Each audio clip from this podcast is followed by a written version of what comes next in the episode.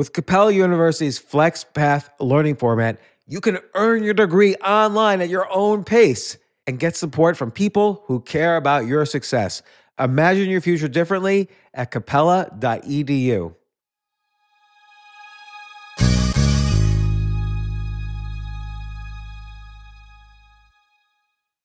So, in order to support our show, we need the help of some great advertisers. And we want to make sure those advertisers are ones you'll actually want to pay attention to and hear about. But we need to learn a little more about you to make that happen. And I would love to learn more about the audience. So go to Pod Survey. That's P O D S U R V E Y, podsurvey.com slash James, and take a quick, totally anonymous survey that will help us get to know you better. That way we can bring on advertisers and, and even content that you won't want to skip.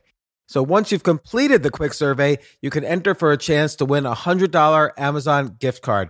Terms and conditions apply. Again, that's podsurvey.com slash James, J-A-M-E-S. Thanks for your help. This isn't your average business podcast, and he's not your average host. This is the James Altucher Show. Today on the James Altucher Show. Always have fascinating conversations when I talk with my friend Scott Adams. Scott, as you know, is the creator of Dilbert, uh, one of the most widely syndicated uh, newspaper cartoon strips He's also the author of Win Bigly and Loser Think. And uh, Scott is always fascinating because he's a master of persuasion techniques and he really puts into practice his advice about persuasion. It's not just academic advice. He's been trained as a hypnotist. He uses his study of persuasion techniques to predict, he predicted the outcome of the 2016 election. So we talk about the 2020 election, what the right persuasion techniques for Joe Biden should be, what the right persuasion techniques for Donald Trump should be. We talk about our favorite persuasion techniques that we've been using recently, and I was really fascinated to learn from from Scott's. I've already put it into practice in my life. Uh, we talk about the news and how, you know, I, I get disturbed. Sometimes I get upset. Like, why doesn't why does the news say one thing but not another thing, which is even more important? You know, and and you know, why is there occasional hypocrisy and, and how do you how do you get over the frustration when you see things like that instead of just arguing mindlessly on Twitter? Now Scott explained why he likes arguing mindlessly on Twitter, and I explain why I don't like it, but sometimes I fall into the trap. And again, we just talk about. Uh, I, I, I, close it out with asking Scott what his favorite new persuasion technique is, and I describe mine. Always a fun conversation. I always learn something. And it's not just important to learn something, it's important to learn something that you can put into your life and make your life better. Here we go. Once again, podcast with Scott Adams.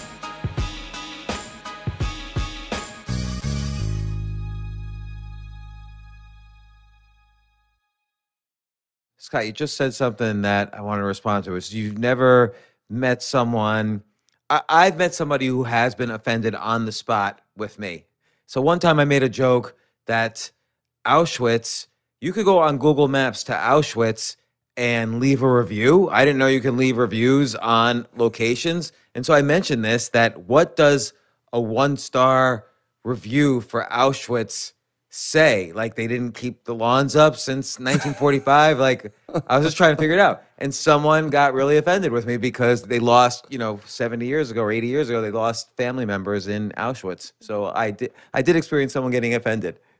Yeah, maybe maybe the exception is somebody still alive who knows somebody who was that that affected by something. Yeah. Ah, that, so they're, they're being the offended on behalf. Everybody's always being offended on behalf of someone else, alive or dead.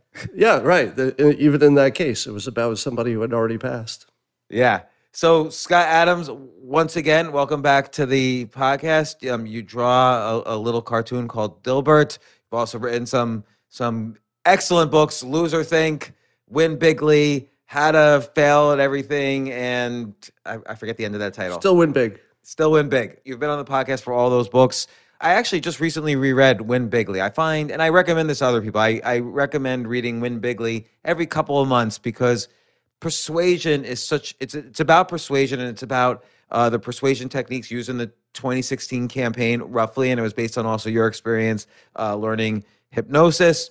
Persuasion is such an important skill right now. It's always been an important skill. I think it's more important than ever right now. Yeah, I would say it's one of the foundational skills of a good talent stack. You know, you, you should know something about technology, something about persuasion. You ought to be able to give a speech on the spot. You know, there, there's some basic stuff that everybody needs, and I, I would say persuasion should be it. In fact, I was thinking about if you were to build a, a college from scratch, you know, and you and you could throw out all the models of what a class looks like or what subjects are. One of the classes should be decision making, and Yeah. another one another one should be persuasion, and then you know you could add some more obvious ones after that. But if you don't start with decision making, which you can spend two minutes on Twitter and find out that most people can't do that, even even simple stuff is elusive to 99% of the public, and not because they're dumb, which is the weird part. You know, people think their common sense will, you know, tell them all they need, but maybe 1% of the people could look at the stuff that goes by on Twitter and say, you know, that study doesn't look like a double blind, or double blind. You know, that, that study doesn't have whatever controls. Only a few people can do that. It's a valuable skill. You know, there's a, there's a lot of things interesting there, and I also want to get to the obviously the Twitter, social media, blah blah blah. But I think schools are going to have to be started from scratch. Like clearly, higher education now is a mistake. Like Harvard's still charging seventy thousand a year for people who are who could learn. They're not even learning anything online. It's just they're going to get the Harvard degree. People don't realize employers are going to ask later, "Hey, were you actually on the campus or did you learn remotely?" Like the Harvard degree is not going to mean the same anymore. Well, you know, economics usually drives everything, right? So if, uh, let's say, Ivanka's uh, thing that she's heading up, where she's trying to get people who don't have a college education to be trained directly by specific companies for the things they need, if that starts working, in theory, you could get better employees at a lower cost because they don't have the, the credential. So at least they'll start at a lower cost and maybe work their way up. So you'd think that it would sort of work its way, you know, it would solve itself as long as the option exists and that it, it would be popular, I would think. Yeah, and I think it's been an ongoing discussion, like how necessary is higher education. But this, I feel like the pandemic, the lockdown, everything has sped everything up, has accelerated every discussion, has accelerated on social media the the the hatred or love for Scott Adams, for instance, which we'll get to in a second. But because I because I do want to ask about this education thing a little bit more. Let's say you're starting from scratch from I don't know fourth grade, so you you know how to read, you know how to write, and you know how to add and subtract. There's there's there's not that many things I would really add after that. Like I would add decision making and persuasion, and maybe some skills in storytelling, which is which is related to all three. They're all kind of linked, all three. Maybe I would add basic statistics because probabilities are are are important in, in life. Basic probability, not advanced. And then what else would you add? Like what history do you, do people even remember from their high school days? Well, you know, uh, uh, I hate to you know red pill too hard too early, um, but a big part of the education system is brainwashing. When I was a kid, it was to you know make you do the Pledge of Allegiance, turn you into good citizens who had a certain mindset about success, et cetera. And I think that was very successful. It, it may have changed. You know, I, I haven't been in school for a while, so maybe it's not doing the same good job of brainwashing. But if you don't brainwash the citizens to to think that working together and you know we would learn we're we're a melting pot, and these are just sensationally positive mental mindsets to take into the world because it allowed you to work together and have common expectations in a very functional, albeit unfair system of capitalism. And if you if you let everybody homeschool, what happens? Because th- there is something to a national brainwashing that works. Let me give you an example.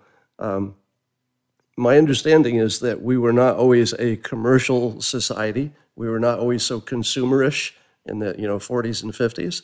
And in order to boost the economy, which also allows you to have a better military and more defense, um, there was a conscious effort to turn the country into more of a consumer, um, you know, wanting country, you know, a country that would do anything to buy more stuff. And that, that succeeded. So there was a, a national brainwashing to make you buy stuff. We did. It made us prosperous, made us the number one economy. Our, our military is bigger, so you have that, that safety.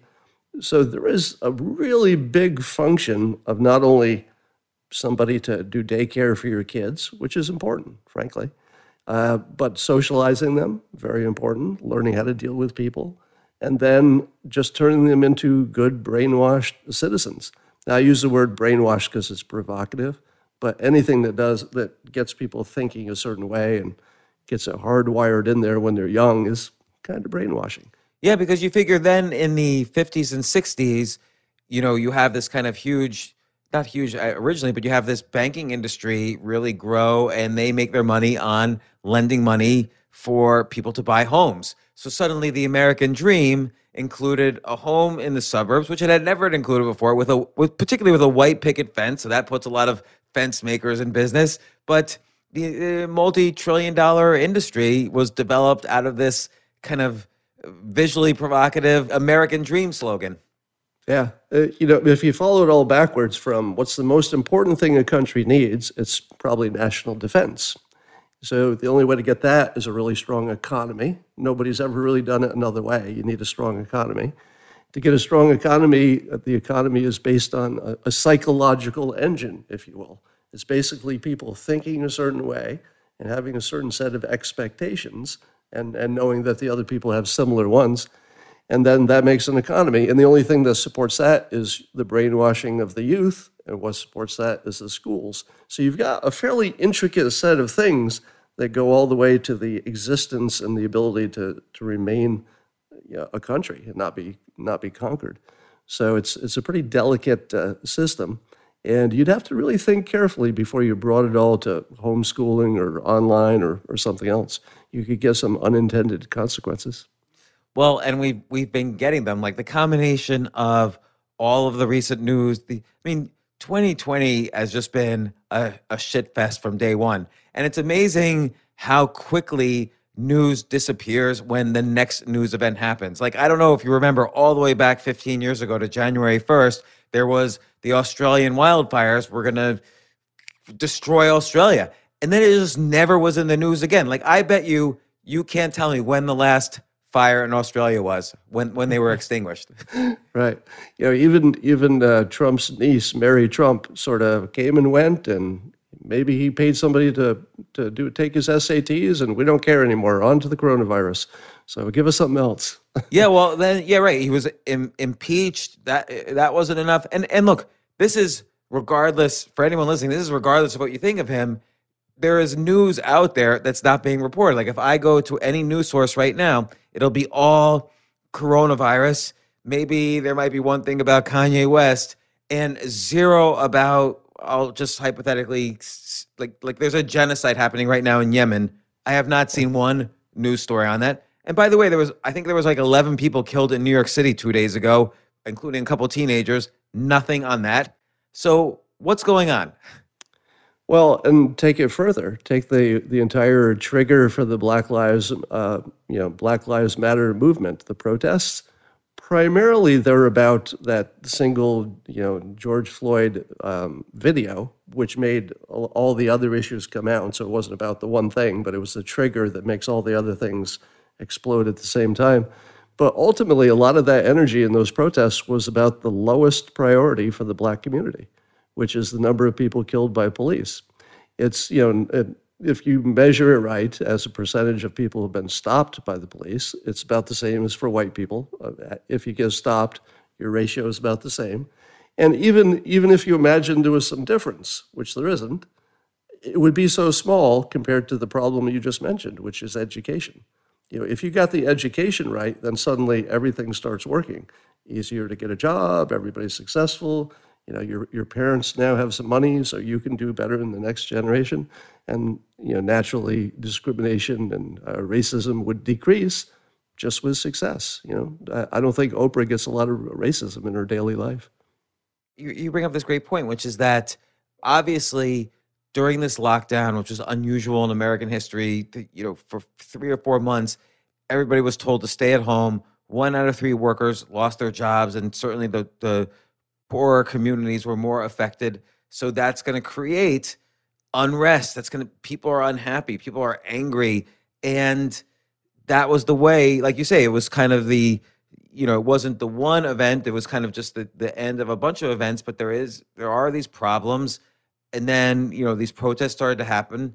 But then even that got twisted in the media. So let's even say there's problems where maybe there's too much blue collar licensing, maybe there's different educational opportunities. There's there's reforms that need to happen.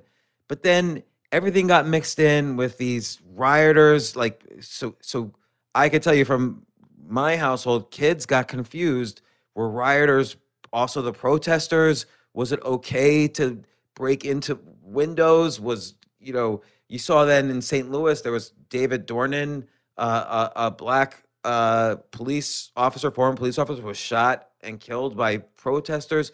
But the the media, and I don't always want to blame the media because we're allowing the media to do it as a society. But the story, the, the narrative got skewed.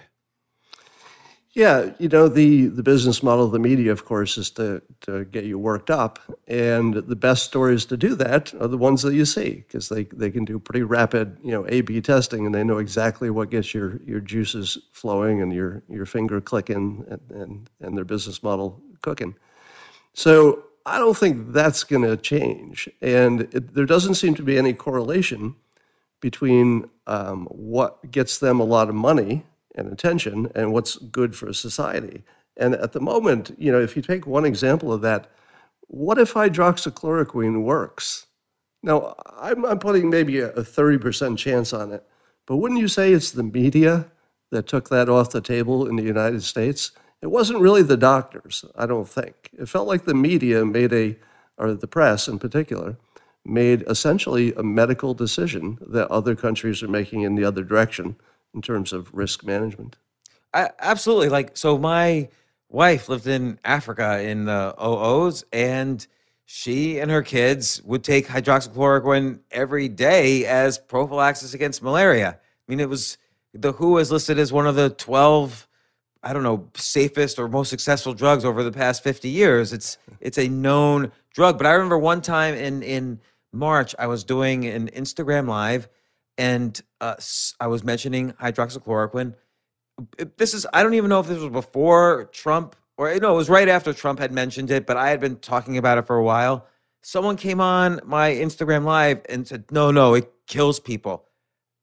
I well, I don't. Okay, have doctor supervision. Don't just take seventy tablets of it or whatever. But clearly, it's been in use since forever, and later on another instance similar the same person contacted me you know behind the scenes and said listen you know this is a trump versus no trump campaign because i brought up that you know are, is anybody asking about biden's cognitive decline and and by the way i i like people on both i'm i feel like i'm like you in 2016 i have to say you know I like Andrew Yang. I like a lot of Democratic candidates. I'm for a Democratic candidate for mayor in New York City. But it just bothers me when something like hydroxychloroquine or other issues become politicized. Yeah. When when lives could be saved. Like why did that become a political issue?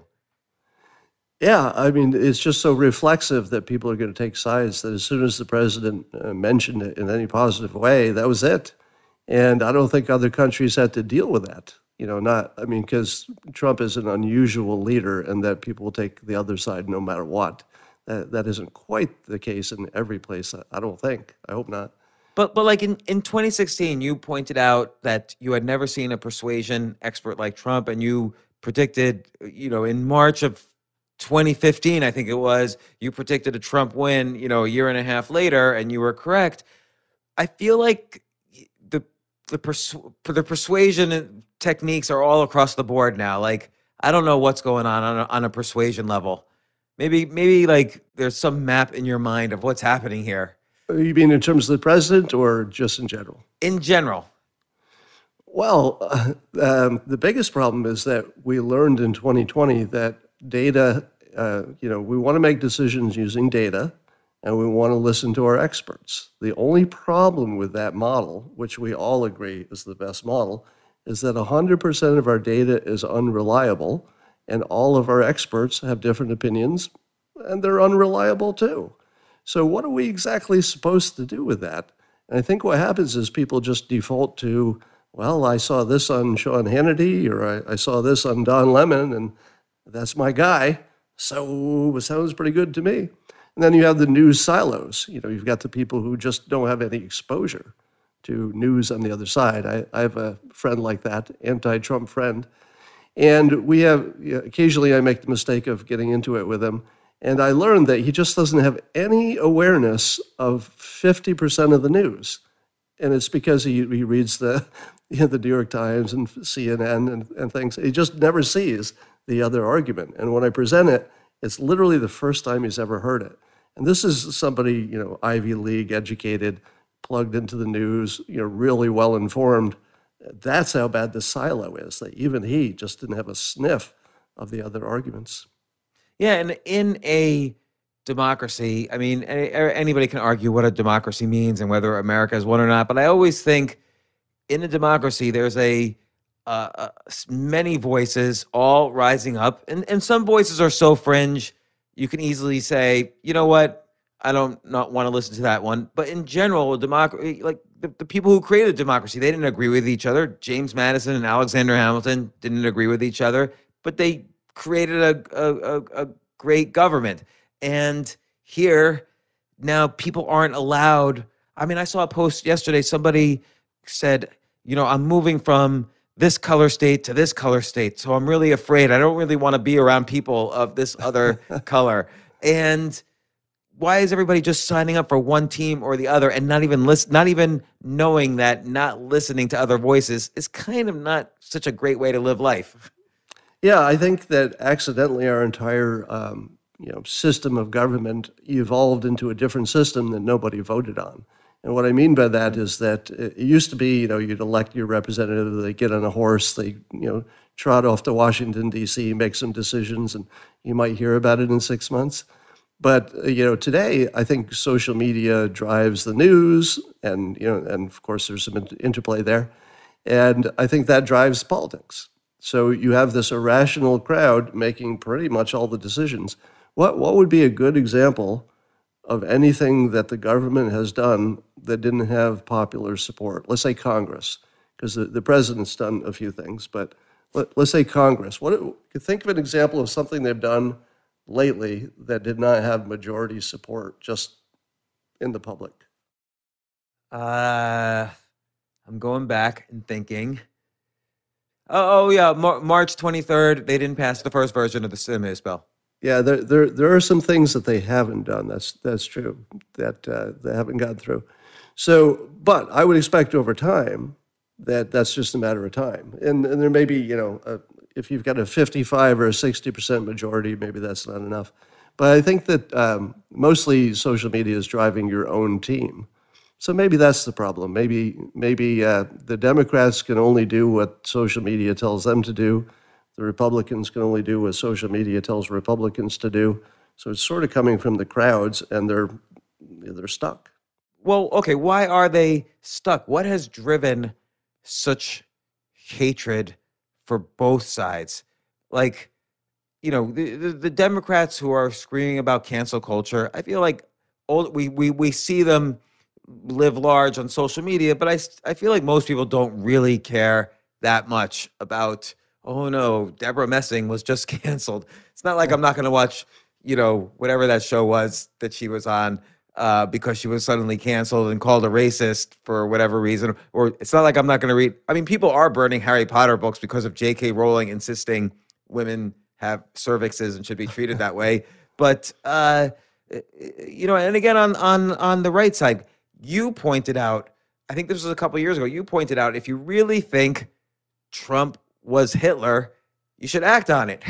clearly no one's no one clearly people don't think he's Hitler, although they say it. I mean, his grandchildren are Orthodox Jews and he's been at all their circumcisions. So not that Hitler wouldn't do that, I guess, but seems like something Hitler wouldn't do probably.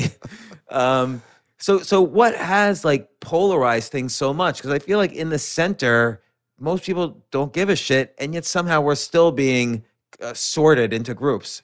Well, you know, you and I and a lot of people who watch this would be in maybe the 10% who are really plugged into social media and uh, the politics of social media and the news.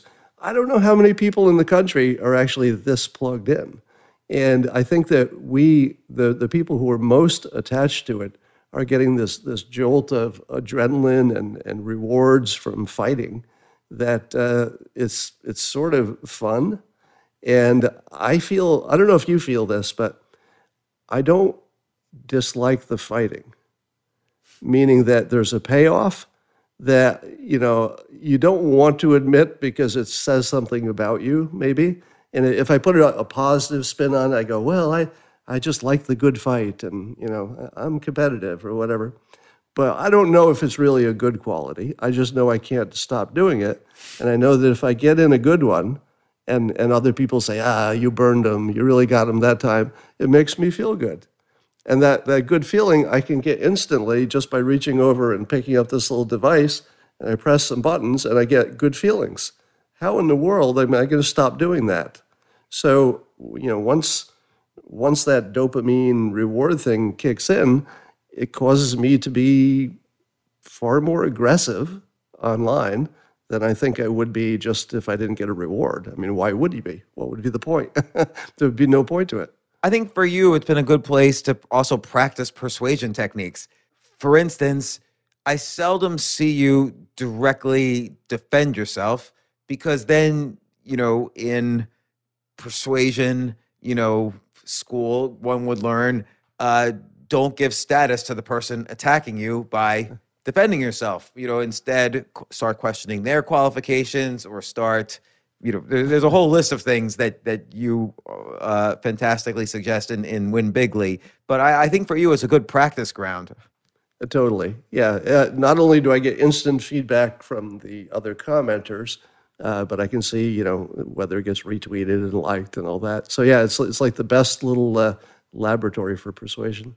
See, see, I I was looking at it from a, a different perspective. That I was starting to get. I found myself starting to get upset that I would see so much just blatant, blatant hypocrisy. Like, you know, the Seattle mayor calling the the Chaz, the autonomous zone, uh, uh, like an arts festival until they wanted to, you know, seize her house, and then suddenly she sent in the troops and shut it all down within a day, and then it's never been in the news again. Like it was, it was gone.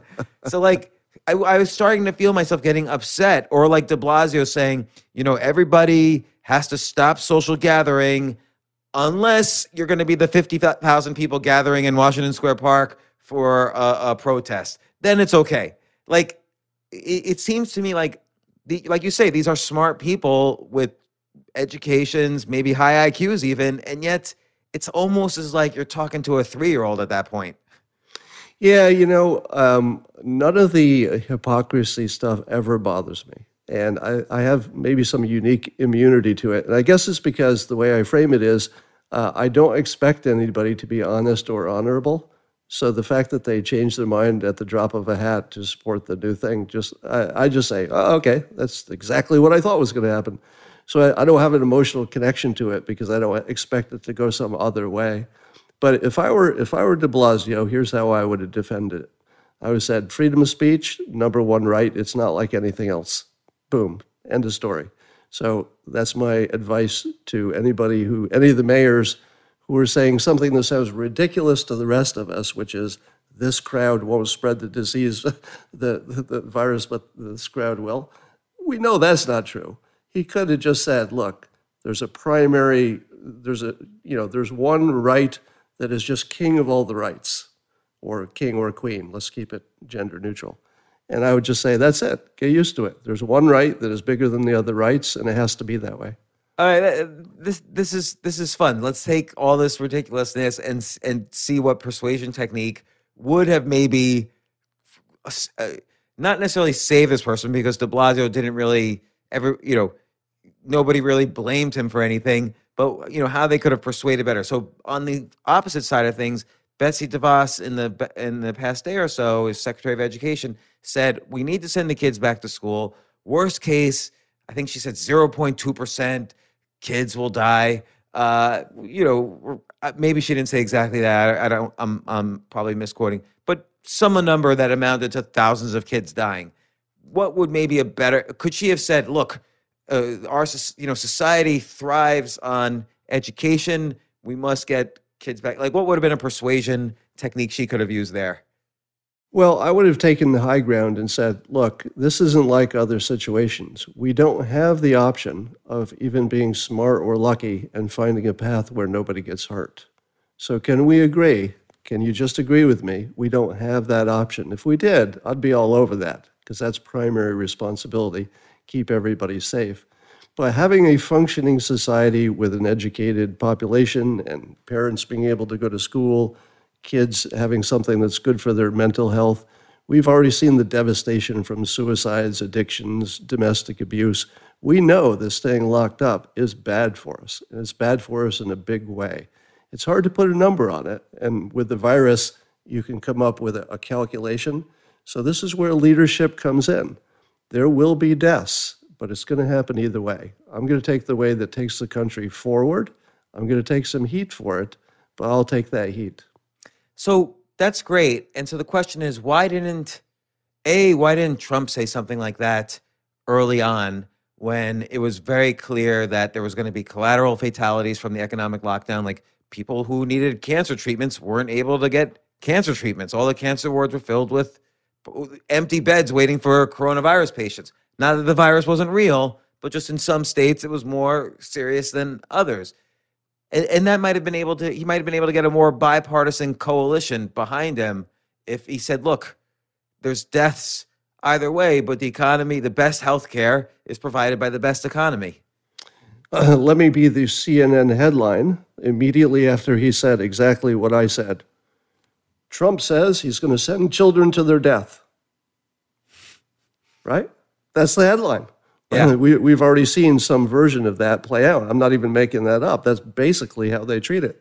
They'll just lop off the part about being an adult and there's, you know, there's death either way, or they'll bury it, you know, seven paragraphs down.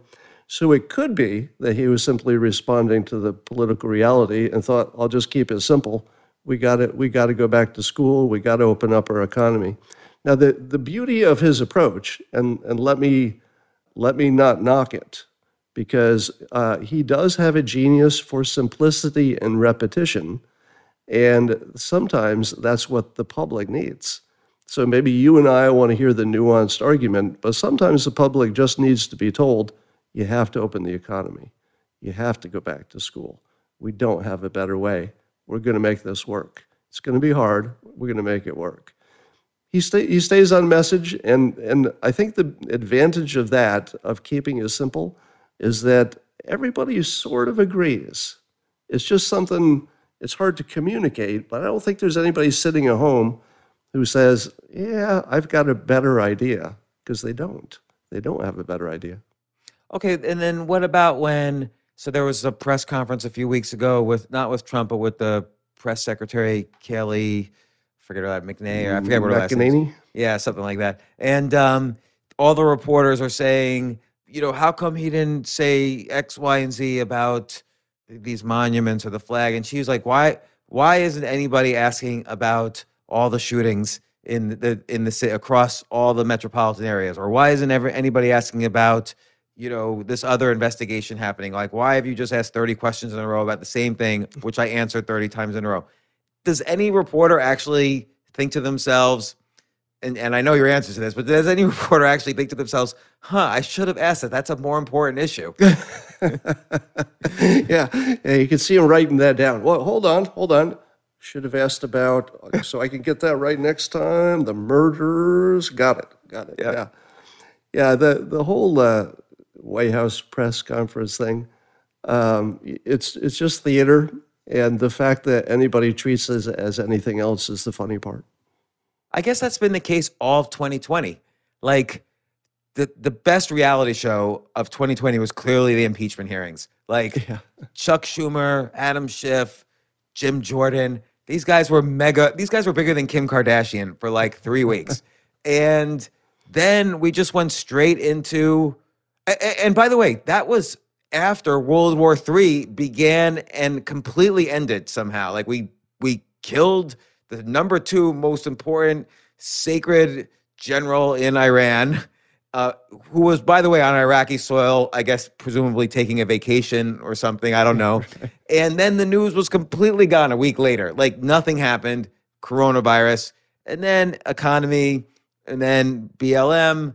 And now, I don't even know. Now it's Florida, un- unfortunately, which is where I am at the moment. But Florida is now the main news item all over CNN. Yeah, I mean they they have to create a an emergency one after another. Uh, the number of uh, kids who are having mental problems about climate change, you know, the the thought that they don't have really any chance of growing up in a world which is you know not smoldering and on fire. Uh, I mean that's just criminal. That is that is absolutely criminal what they're doing to children, especially since there isn't a ton of truth to that. Yeah, like when we were kids, there was a real I thought I feel like legitimate worry that you know there was there was a, a, a policy of mutual assured destruction from the Soviets and from the U.S. that if one side launched nuclear weapons, the other side would, and we would all die equally. And there was a reason to be worried because you know you see from John F. Kennedy's days, you know we came close to it with the Cuban Missile Crisis. So I feel like that was a little bit more legit, even though nothing happened. Climate change, whether you believe in it or not, it's not like tomorrow or next year we've already seen people predict, hey, 10 years from now, it's all over. That's been happening ever since 1970, and it's not all over yet. So now my kid says to me, well, my, my grandchildren are going to be affected, which my response is, I don't care about your grandchildren. I'm dead by then. So, so we don't have to worry about it now. But like, it does seem like people want to concoct problems. You think there's um, obviously something primal there where, where, where we attach to problems. Yeah, I mean, there's some hate that, you know, you've got your usual tribalism and side taking, but, uh, but I think the business model is is primary above all those things. You know, we, we have the uh, our natural human propensity to be bad to each other and, you know, miss the truth and all that. It plays well to those things, but getting us all worked up, that's, I think the problem that we're experiencing is probably 90% the, the press business model. If you change that, a whole lot of stuff would be different. Yeah, and and I mean, I, on the hypocrisy, I found I was getting angry, and then I realized I just can't look at it anymore. It's not going to help me.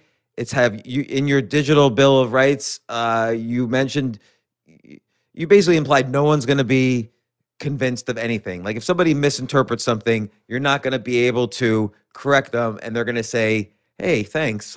I really, I uh, now I'm interpreting it right thanks to what you said." Like no one's ever going to change their mind, and uh, what? And, and you're right. Like I see a lot of smart people just getting really into it and not doing any basic research. I mean, this really has turned the world upside down for me. I, I feel like I need therapy from you on this right now. That's why I called you.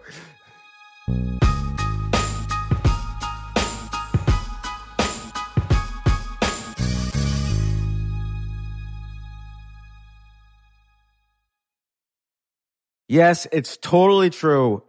Airbnb has changed my life. If anything, they have made my life so much better. Like I used to live in Airbnbs. I, I lived in over 100 or 200 different Airbnbs over a three year period.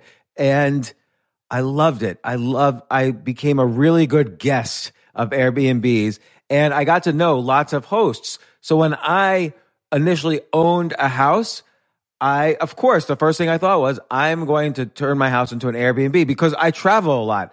So why leave my house unused when I can make a side income by letting others Airbnb my house or come to stay in my house as guests and having my own Airbnb or, or being a host for Airbnb has allowed me to do just that. And I've met other hosts. I've actually spoken at Airbnb's host conference. I think it was in 2017 I met so many just nice hosts. It's a great community. And I love, you know, turning my own home into an Airbnb. Like I'm traveling to Austin next month.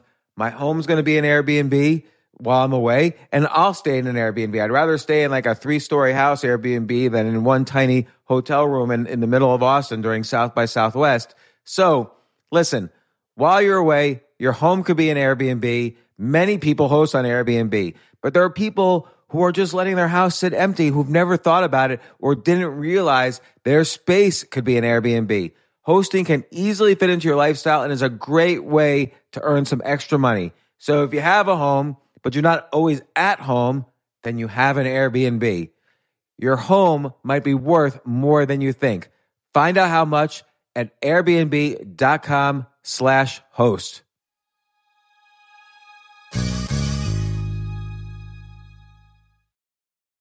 Daylight savings time is starting up again. Okay, podcast is over. That's all you needed to know. But why do we have uh, daylight savings time? Answer to give us more daylight from March through November. By setting your clocks forward, it may feel like there are more hours in the day, that initial, when we initially start daylight savings. But if you're hiring, it doesn't necessarily help you find qualified candidates for your roles any sooner. There's only one way to do that, ZipRecruiter. And right now you can try it for free at ziprecruiter.com slash James. ZipRecruiter works around the clock to find qualified candidates for you. Once you post your job on ZipRecruiter, they send it to 100 plus job sites so you reach more of the right people. This is such a brilliant idea for a business, and ZipRecruiter did it. So, ZipRecruiter's smart technology also quickly scans thousands of resumes to identify people whose skills and experience match your job. I've used ZipRecruiter particularly as a potential employee, and I still to this day get messages every day. James Altucher, would you like to apply to be VP of Entertainment at NBC or whatever? So there's just nonstop emails. Like I got five or six emails today because of because a year ago I signed up for ZipRecruiter. So spring forward with a new hiring partner, ZipRecruiter, and find top talent sooner. See why four out of five employers who post on ZipRecruiter get a quality candidate within the first day. Just go to this exclusive web address to try ZipRecruiter for free. ZipRecruiter.com slash James. Once again, that's ZipRecruiter.com slash James. ZipRecruiter, the smartest way to hire.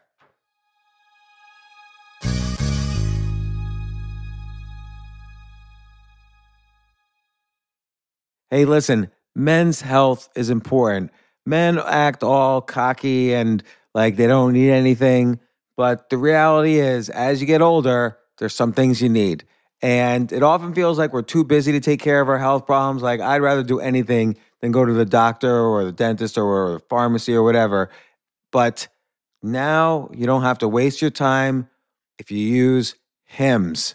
HIMS, H I M S, HIMS is changing men's healthcare by providing simple and convenient access to science backed treatments for erectile dysfunction, hair loss, weight loss, and more. The entire process is 100% online, so you get a new routine of improving your overall health faster. Jay, you listening to all this? Yes, I definitely gonna use him from now Not on. that you need it. You're you're young and healthy. James, I'm 35. You, you're getting there. You might you might need it. Who knows? But if prescribed, your medication ships directly to you for free and in discreet packaging. No insurance is needed. You can manage your plan on the HIMS app, track progress, and learn more about your conditions and how to treat them from leading medical experts. Start your free online visit today at hims.com slash James. Can you imagine that? There's a whole section just with my name on it. Hims.com slash James. That's how I how much I am representative of the kind of person who needs HIMS.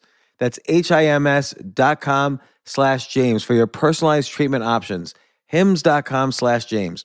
Prescriptions require an online consultation with a healthcare provider who will determine if appropriate. Restrictions apply. See HIMS.com slash James for details and important safety information. Subscription required. Price varies based on product and subscription plan.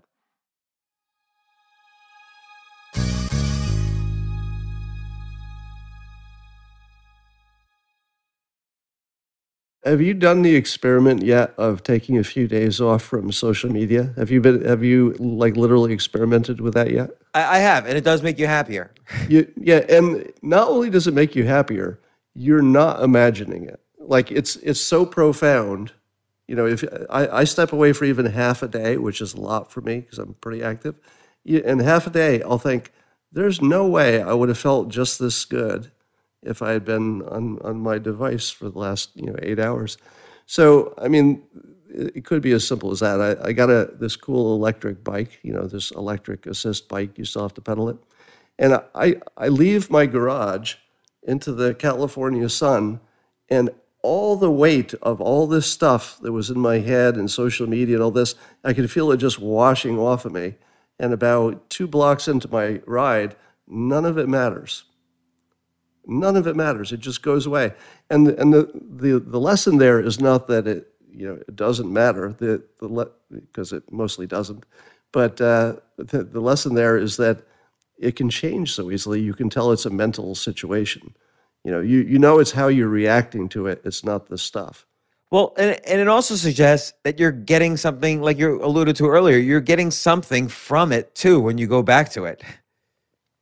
Yeah, uh, the the payoff for me is just uh, disgustingly. Uh, it's so obvious that I'm getting a dopamine hit from this stuff that I feel guilty. I feel like an addict. Do you think it's helped your career in any way? I mean, you obviously you're ama- Dilbert's. I don't know. Is it still the most successful syndicated comic strip out there? What's where's Dilbert in the rankings these days? You know, I actually even I don't know that. Uh, Garfield, I think, is the biggest for a, you know a child, something that's aimed at younger people. Dilbert's always been the biggest for adult um, entertainment, if I can use that phrase for a, a comic strip, uh, meaning oriented toward the workplace and stuff. So it's the biggest in that sense. Um, but in terms of what the internet did for me, well, you know, I made the mistake of talking about politics, which immediately takes a third of your income right off the top. Because that every person who said, "Wait a minute, that was your opinion, and you make this comic I used to like," all right, I'm done with you.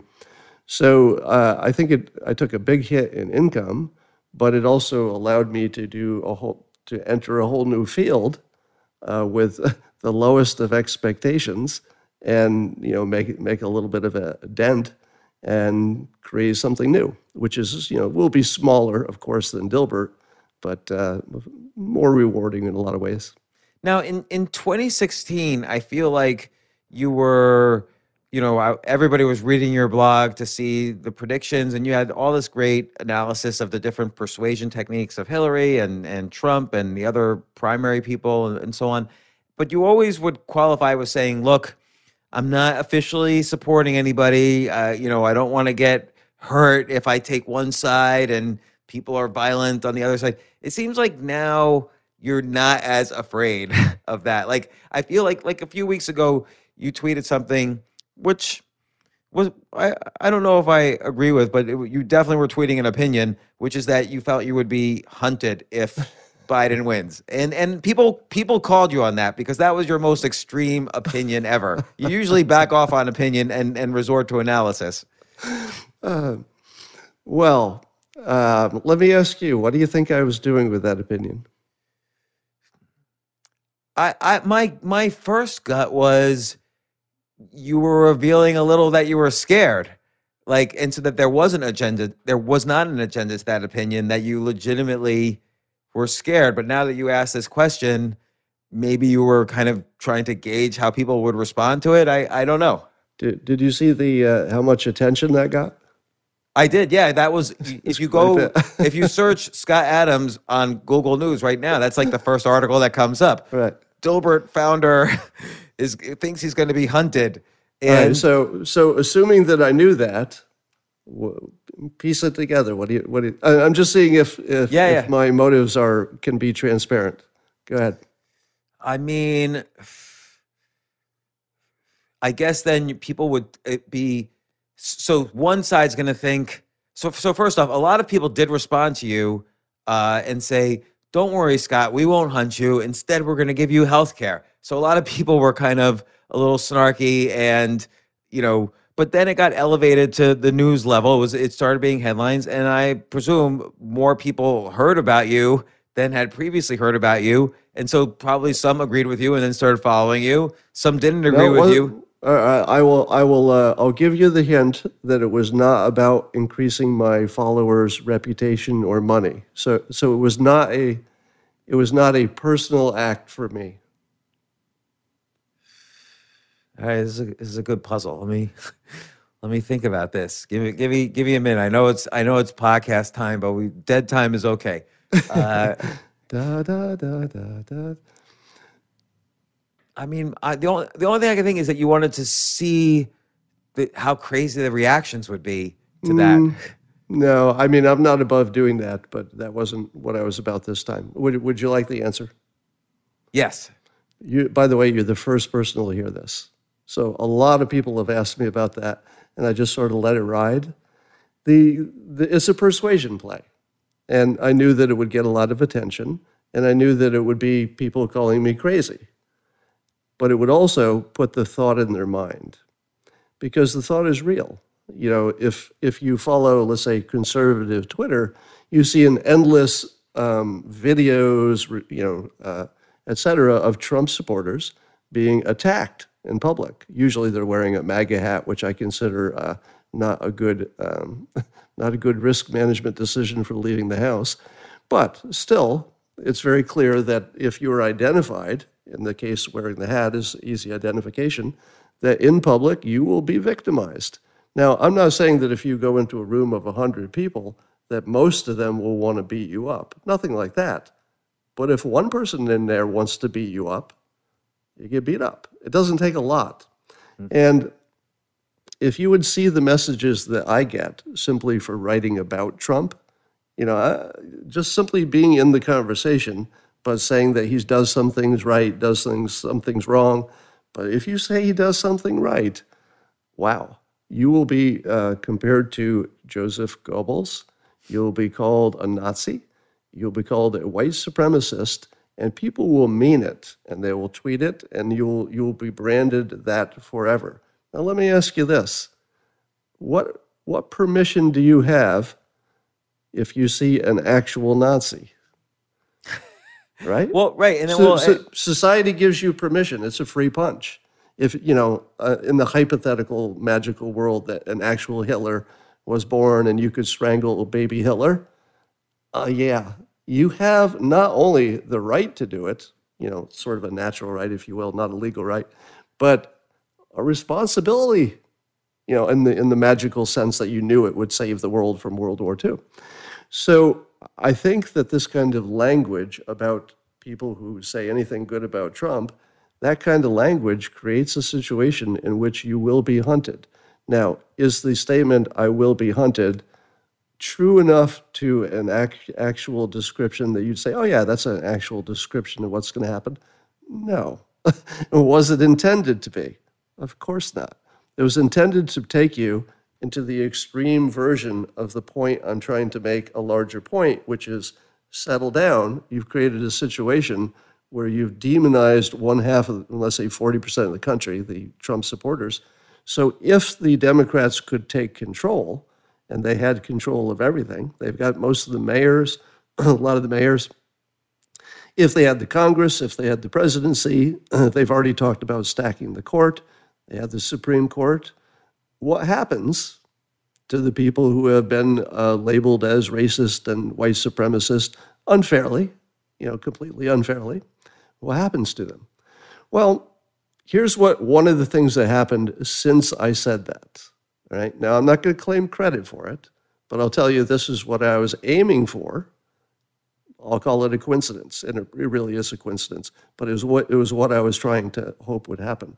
Have you noticed in the last, I don't know, three or four weeks, the phrase white supremacist has changed to a completely different definition? Because I used to be lumped in with white supremacists who were literally racists, like literally racists. That's what it meant, that you were felt you were superior. And now it's morphed. So, white supremacy, the most common definition you see, is simply the system which perpetuates the people in power staying there. And historically, they're white. So, in a mindless, it's nobody's current fault, we have a system that supports this imbalance. It's not really about the person anymore. So, it's not about you being racist. It's about, hey, if we don't work together to fix this system, it's not going to work in a way that seems fair to the rest of us. That's really different. When was the last time I got called a white supremacist or, or a Nazi? I think it's happened a few times, but it almost completely stopped. So the personal um, threats against me went from uh, alarmingly regular to almost nothing immediately after I said that, and it got a lot of attention. That's why I did it. But I didn't do it for myself. I did it to put it out there a little ahead of time. You know, That's to, to- interesting. To, make to, to draw attention to that point of view, just so it wouldn't be invisible, because it was invisible to the entire left. It was not invisible to the right. And so I needed to send a little, uh, um, let's say, a poison dart into the left. And the way to do that is to say something that is ridiculously not true, but makes you think about something that is true. It's the same technique Trump uses all the time. And and it's also interesting because if anyone does respond to you negatively, it's like suddenly they're joining this camp that you've created of people hunting you. Exactly. So I was thinking about it completely from a different angle because I I know you and I've followed all of your tweets for for years. So I was thinking, huh, is is Scott's nervous? Like is it the- eh, you know, whereas somebody who doesn't know you and then but they let's say they hate you, now they don't want to tweet their aggressive tweet towards you because they don't want to be in the camp that you've just you put just put boundaries around. Yeah, uh, you know, I, I should say that almost nothing scares me in that way. Like, you know, something physical, somebody's going to hunt me down, something like that. I'm never, I don't have any concerns about that for myself. I do have concerns about society starting to think that that's okay. And you see, you know, the hunted down is intentionally ambiguous because it could mean we're going to find the people who supported Trump in my business and we're going to not promote them anymore. Right, but now you see you do see people economically hunted down. Like you know, yesterday, a friend of mine, Bari Weiss, quit from uh, being a columnist at, slash editor at the New York Times, and you know she was very centrist. Like I wouldn't put her in one political camp or the other, but she said she was harassed at at the New York Times, and you know, and then I, I think it was Andrew Sullivan quit the where he was the New Republic, and so you do see this people getting more and more who are more and more in the center are now being economically hunted down and that that concerns me about society like you you can't if you're even like if you're mildly left of center the alt left thinks you're a racist Yeah, you know, it might be that capitalism is uh, is solving this already. I, I was just tweeting this morning. There's already a list, some kind of organization, and a list of uh, companies that will hire conservatives. really yeah, if, if if you could imagine that that's that's going to be a separate job search. It's like a place I can go where I won't be canceled because I voted Republican. That's where we are. But if that's what it takes, and it's just harder, uh, imagine imagine your uh, Facebook, all right, and you want to hire top engineers. Well, you're lucky. You know, eighty percent of them are probably going to be left leaning and no problem at all. But you really need as many as you can get. And if you're a cut down of twenty percent of the market, because those people are going to go to you know XYZ company that said, look, that's one thing we're not going to discriminate against. You, your politics is yours. We just need your coding. Uh, that's a big hit to a tech company if you're cut out of 20% of the market. And why wouldn't you be? I mean, if you had a choice and you were you knew that you would be hunted down, so to speak, uh, or you might be at any time in the future, why would you even want to get a get a start in a company that two years from now somebody might say, "Who did you vote for?" Okay, your ride here is over. Hmm. so so and, and it does seem like also you know there's this the phrase going around now if you cancel everybody you've canceled nobody and it's starting to get to that point where everybody is canceled and maybe this thing just sort of self eliminates itself but we know that the media is going to have to keep something going or else they just are going to just shut the lights off and all find other jobs which they don't want to do. So i don't quite see this ending nicely. It seems like what's happening is there's you know there's been this theory for decades that the, the, the great sort is happening. So people are moving to places where everybody else politically agrees with them. So that's why we have blue states that are getting more blue and red states that are getting more red. And now it could be economically these companies are blue companies and these companies are red companies just wonder how far that that goes and then you even see it on social media there's twitter and then suddenly there's Parler and and there's other social media um, platforms You know, you have to ask yourself, is that better or worse? You know, people are making the decision for purely their, you know, per, themselves and their families. So they're not thinking of society when they make these individual choices. But if you think it through, can you think of any example where people are not more comfortable around people who are substantially like them in some way? Now, you know, there's no value judgment here, right? Yeah. So this is not about anybody's better than anybody else, but everybody's just more comfortable with people who have something in common with them. Could be the age, could be you're single, could be you're married, you know, whatever that commonality is. So, you know, if you go back 200 years, nobody had mobility. We didn't have the internet. How do you even find people like you unless they happen to be there? And now we have mobility, we have the internet. Maybe it's just better. You know, should we discourage it? I don't know. It would be one thing if somebody said, we're going to put all the Norwegians together and we hate everybody else and we're not going to do a trade deal with you. Okay. yeah, I don't think that's going to happen. I think people are just going to go where they feel comfortable and it'll be fine. I guess it seems sad to me that politics is the thing people care so much about that that's where they're willing to draw the line on friendship, family, business opportunities. Like rather than being, and I'll just be, you know, I'll just exaggerate, but rather than making the dividing line, oh, I'm going to hang out with kind people as opposed to unkind people. like, Well, you know, yeah. politics is a little bit of a fiction, right? Because we don't know truly what how Joe Biden feels about things. We don't know truly how Donald Trump feels about things. Like politics, as you pointed out, is a narrative, is a is a story of persuasion. You know, the, the most damaging thing about it is the thing that you see uh, on the news and social media is that people, um, they attribute intent to people that isn't there. So the biggest problem with conservatives is that the entire left thinks that they have bad intentions, that they're, that they're thinking bad things about them, they, they hate them, they, they want to dominate, they, you know, there's a whole set of false beliefs about the right. And if you spend any time over there, they just want to be left alone and play by the same rules as everybody else. you know, it's really kind of simple. And uh, it's, to me, that's the, the most frustrating part about the divide is that it's not real. You know, that it's an assumption about how somebody else is thinking, which is supported by turn on CNN. What, it, what does all the commentary say? Uh, I think the president's real purpose is he he hates chickens or whatever it is, you know, whatever damn thing. But they're they're literally saying that they can imagine what he's thinking and feeling. And I, I look at it and go, I don't know. I would have guessed exactly the opposite of that, but I can't read minds either. You know, maybe it's just my bias, but I know you can't read minds. You know, I'm pretty sure I can't, but I know you can't either. So I, I think it's that mind reading illusion, the the placing of intent on strangers, that's just ruining everything.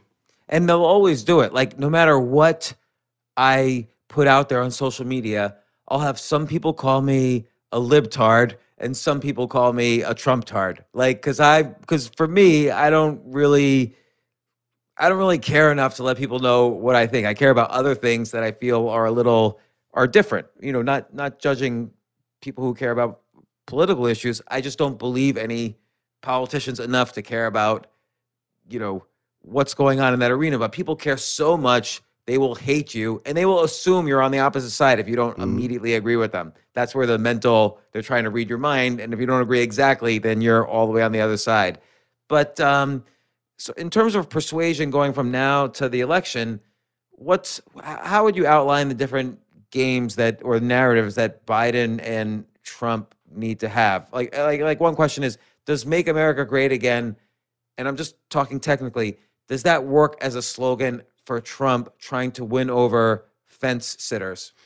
No, I think I don't think it would be the best idea to reuse his slogan. Um, I, I guess this is the first time you could say again and maybe get people to agree that he means you know February. 2019. Yeah. but but that's a little too much mental gymnastics, and and the the hat has been so demonized, you know, the the logo that uh, it's just time to retire it. It did its job. It will go into the history books as one of the top slogans and persuasion and branding of all time. But it's time to retire it. Um, I would say, in terms of strategy and persuasion, Trump just needs to stay out of trouble because things are really going to start heading his way in a major way. If you just look at the, the trends that you know are fairly certain, The, the economy is coming off a low spot, so the percentage increase will look impressive, just the way uh, Obama looked impressive. And I think he did a good job, by the way, of bringing us off the bottom of the economic crisis. So you always get those gains, and those gains are going to be kicking in just about election day. It's going to look impressive. I'll remind people from your book, I believe it was from Win Bigly, you know, stating direction is more important than stating state. So he Right. doesn't have to say, you know, these are the number of jobs lost. He just says, oh, we're 8% up every month. It's the biggest since 1959, blah, blah, blah. Yeah. So I think the economy is going to look like uh, surprisingly good. Um, I was on the camp of saying uh, way early, I was telling everybody, look, I know it looks like a Great Depression. You are going to be so surprised that this is way better than you think, the recovery part. So far, so good. I don't want to get ahead of myself, but that was based on the assumption that our ability to communicate was so good and uh, people were already trained for the jobs that they were going into, so it should have been easier. So the economy will be uh, pro-Trump by far. Then there, you've got the coronavirus. I think, I think people are going to look around the world and see that there's all kinds of mixed things. You don't know why anything was wrong. But here's the argument Trump can make. I followed the experts' recommendations with one major exception, and I was right, which was closing travel from China when he did. That's the only time he deviated from the experts, and he was unambiguously right. And so, So the, that- the, the other side, the CNN will say you didn't have a travel ban because hundreds of thousands of people were traveling freely if they weren't Chinese nationals. So it, it seems like there's a response for everything. Yeah, yeah. But uh, in terms of what the public and the voters will understand, that kind of nuance gets a little bit lost. You know, but it is true he closed China. You know, he closed some, but he could have closed more. Now, so and then the back to school thing, I think, is going to work really strongly to his favor. And the fact that he wanted to encourage people to reopen businesses and get in the economy before the medical experts were quite comfortable with it, I think that works in his favor with the public because the public knows this is going to be costly. They know people are going to die and they choose it. I think it's the popular choice. People just don't like to verbalize it, but they understand it. It's, you know, the the coronavirus is basically a war in which children and the senior citizens were inscripted, you know, enlisted or inscripted. They didn't want to be, but they're in the fight, and it's a fight for civilization, basically, because we we got to keep the lights on, we got to keep the economy running. It's not about greed. It's about making sure poor people can eat and get health care and all that. And it's a war, and people are going to die. And I think that Trump did a good job of um, sort of describing it as a war early on. Uh, but I think he could carry that into the economic opening because we're going to see the death rate rise. That, that feels like that's a guarantee. You know, I hope not, but it looks like at least a little bit is going to rise. And I think you should just say, look, nobody wanted this war, but we're all in it, and it's not going to be pretty, but this is still the best path.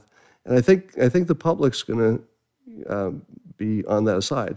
And then the next trend, and you're seeing it quite, uh, I think, clearly, is Biden's decline. And uh, I think he'll have to skip all of the debates. It's the only shot he has. And I think that if he does, people are going to understand why. So, so if you were if you were Biden's team, and, and let's you know assume Biden has a smart team, uh, what what would be the messaging there? Like like let's let's steelman this. Like what what should Biden do to to win? Actually, I think everything he's doing suggests that he has excellent advisors at the moment because they are keeping him out of the public. That's smart. Uh, they're announcing plans where the plan can be the star for a while. So here's my $2 trillion climate change plan.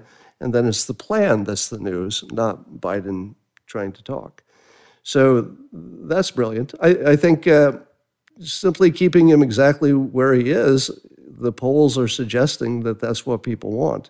So don't make a mistake and be be plan oriented, and um, and that's probably the best they can do. How does he navigate the debate problem? Because you're right, he probably can't do a debate.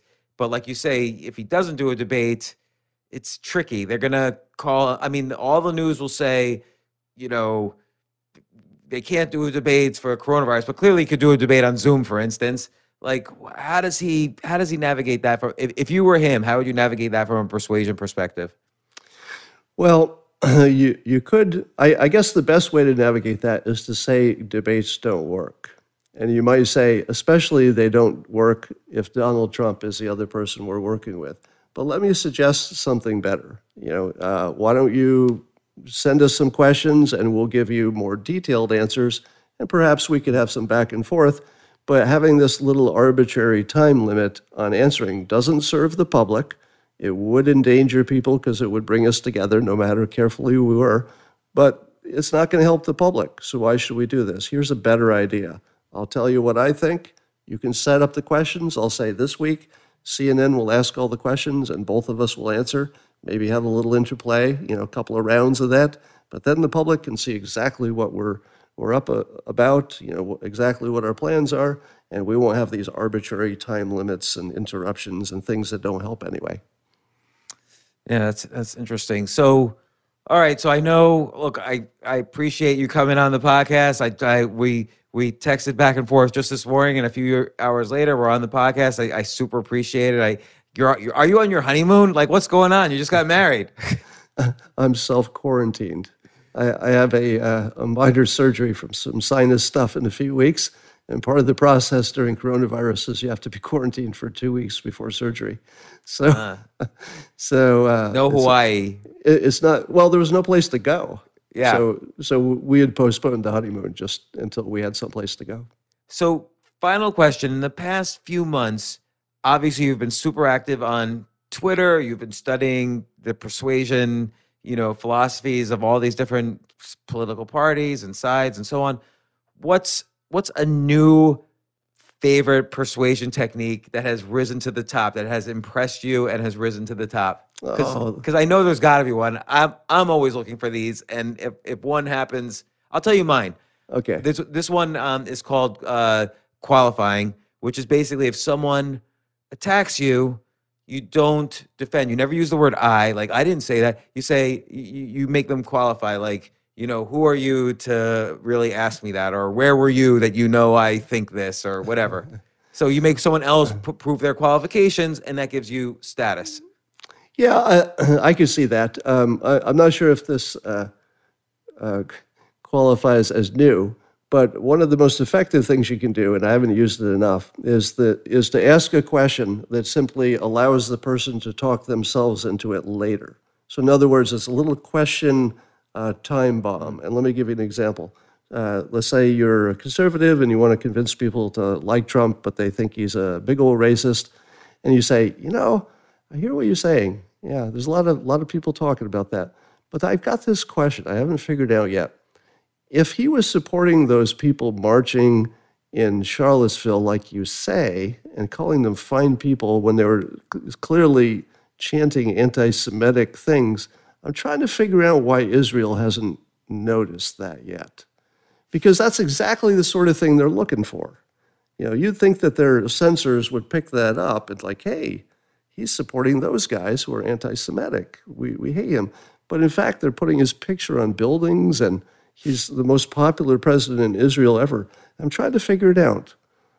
Do you have any insight into that? And, and you just, that's, that's just an example, right? But you can find lots of examples. Here's, a, here's another easy one. You know, uh, I remember all the things that people said would go wrong because of the presidency. And one of them is they say he'll ruin international relations. And I'm trying to think which, which country would not take our call because of Trump?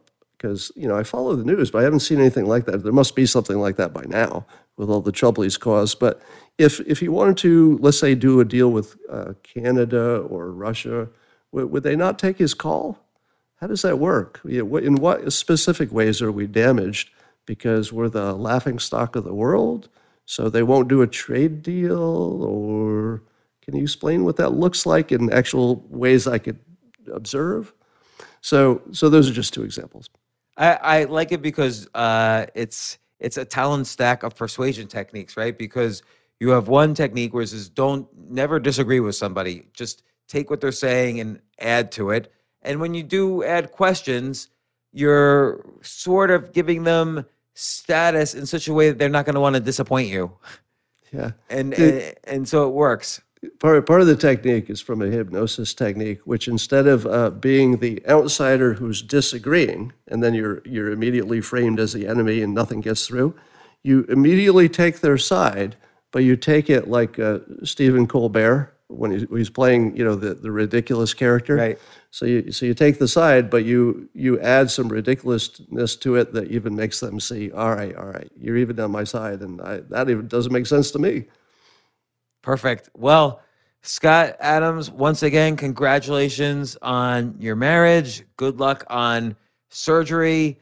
Try not to get hunted down too much. uh, and once again, thanks for coming on the on the show. Thanks so much for having me. It's it's always a treat.